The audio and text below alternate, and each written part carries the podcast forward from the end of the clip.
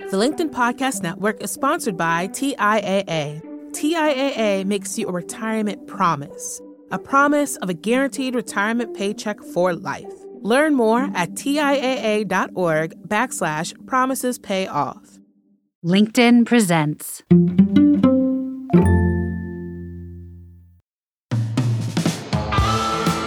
Welcome to a brand new week of the Next Big Idea Daily. All this week, we're going to be talking about your mind. What even is your mind? It's a complex subject, and of course, there's an entire field of science dedicated to understanding it called psychology. Psychology is a relatively young science, but for the last century and a half or so, it's been amassing loads of information about how the human mind functions and misfunctions. This is the science that arguably hits closest to home in some sense. This is about us. And while some of its conclusions seem obvious, others are shockers. In many ways, we don't know ourselves nearly as well as we think we do. That's the subject of the new book, How Do We Know Ourselves? Mysteries and Marvels of the Human Mind. It was written by David G. Myers, a longtime social psychologist and professor of psychology, who wrote the most widely read textbook in the field and this week, David will be sharing some of his more surprising findings with us. For example, we tend to think of our minds as the masters of our bodies. We decide something, then choose to make our bodies follow orders. But on the most basic level, that's just not how it works. It turns out that we are witnesses to our own experience as much as we are authors of it. Much as when we observe others and infer their sentiments, so also Hearing ourselves talk clues us to our attitudes. Witnessing our actions signals how strongly we feel. The surprising extent to which this is true becomes apparent in some clever experiments. In one, Swedish participants spoke one word while occasionally hearing their own voices saying another word. On two thirds of these trials, they, would you believe it, experienced the inserted word as what they spoke. Other experiments have manipulated people's facial expression. They may induce a scowling expression by asking people to pull their brows together, supposedly to enable the attaching of facial electrodes. The result? People feel a bit angrier. Likewise, if manipulated into a smiling expression, they feel happier. They find cartoons funnier. Or try for yourself what folks in another experiment did.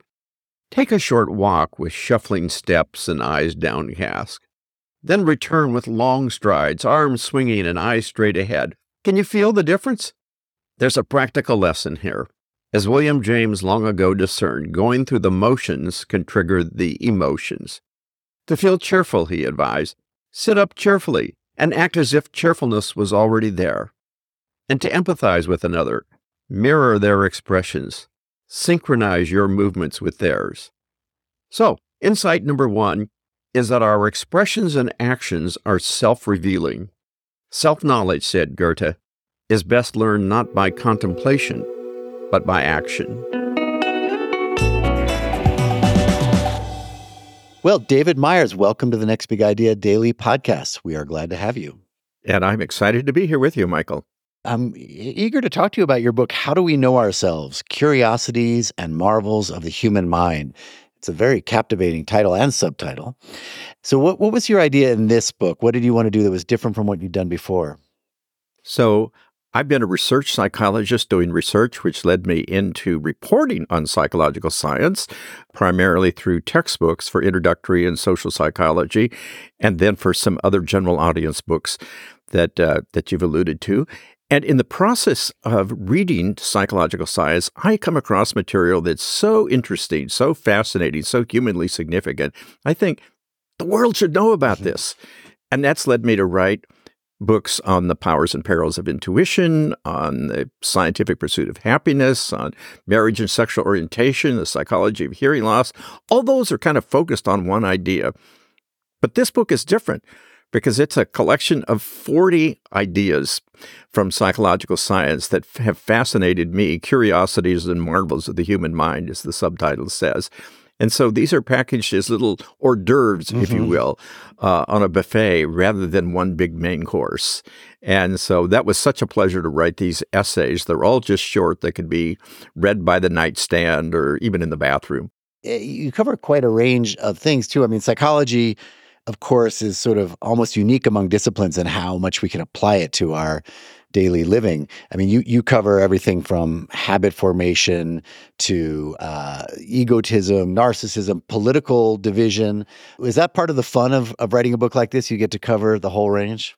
Absolutely, Michael, because psychological science is itself an interdisciplinary field that ranges from neuroscience how the brain makes mind, for example, to how we sense and perceive the world, how humans develop from womb to tomb across the lifespan, how we learn and remember, social psychology, mm-hmm. how we think about and influence and relate to one another.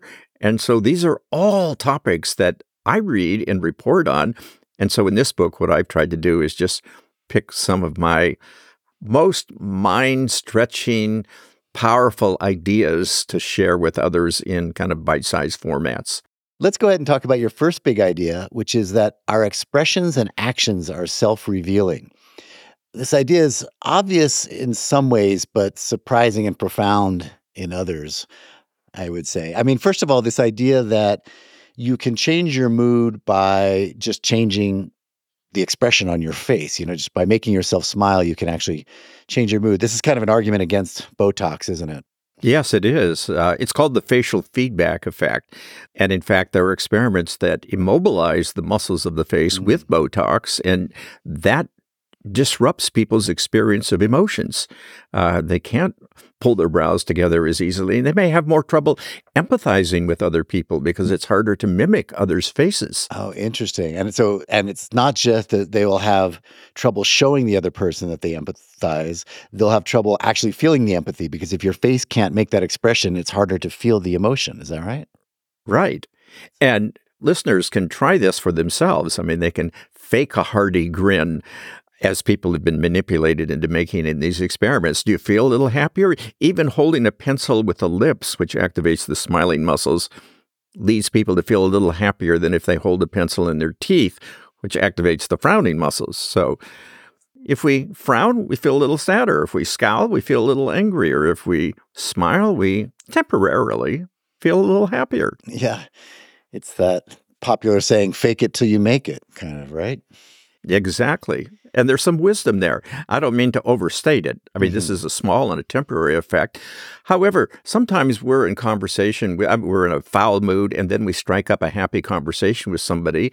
And after behaving positively for a few moments, suddenly we feel differently. That, that grouchy mood is gone. It's interesting because this goes against sort of our folk understanding of how we work. You know, we sort of think we're inside of our bodies and the there's an outside world out there and between and there's sort of events that happen between us and the outside world. But these kind of subtle atmospherics, the way the world is shaping our mood and the way our mood then goes on to shape the external world is something it's harder to perceive, but it's going on all the time.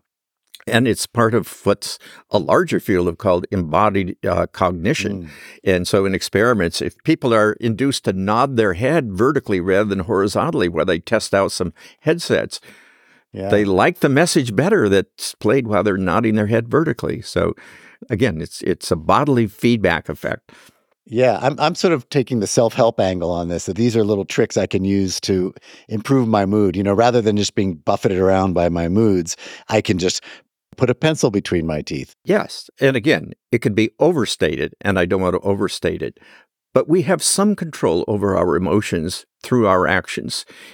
If you want to feel a different, a, a particular way, act as if you feel that way, mm. and it may start to become reality. I just wanted just to tease out a little bit longer. Um, this idea that came from the Swedish study you said, where, if I understand correctly, they had people listening to recordings of their own voice. Sometimes they they got confused between what they were currently saying and what they were hearing. It's a, it's a slightly subtle study, and I was wondering if you could explain a little bit more how it worked and what lesson you drew from it.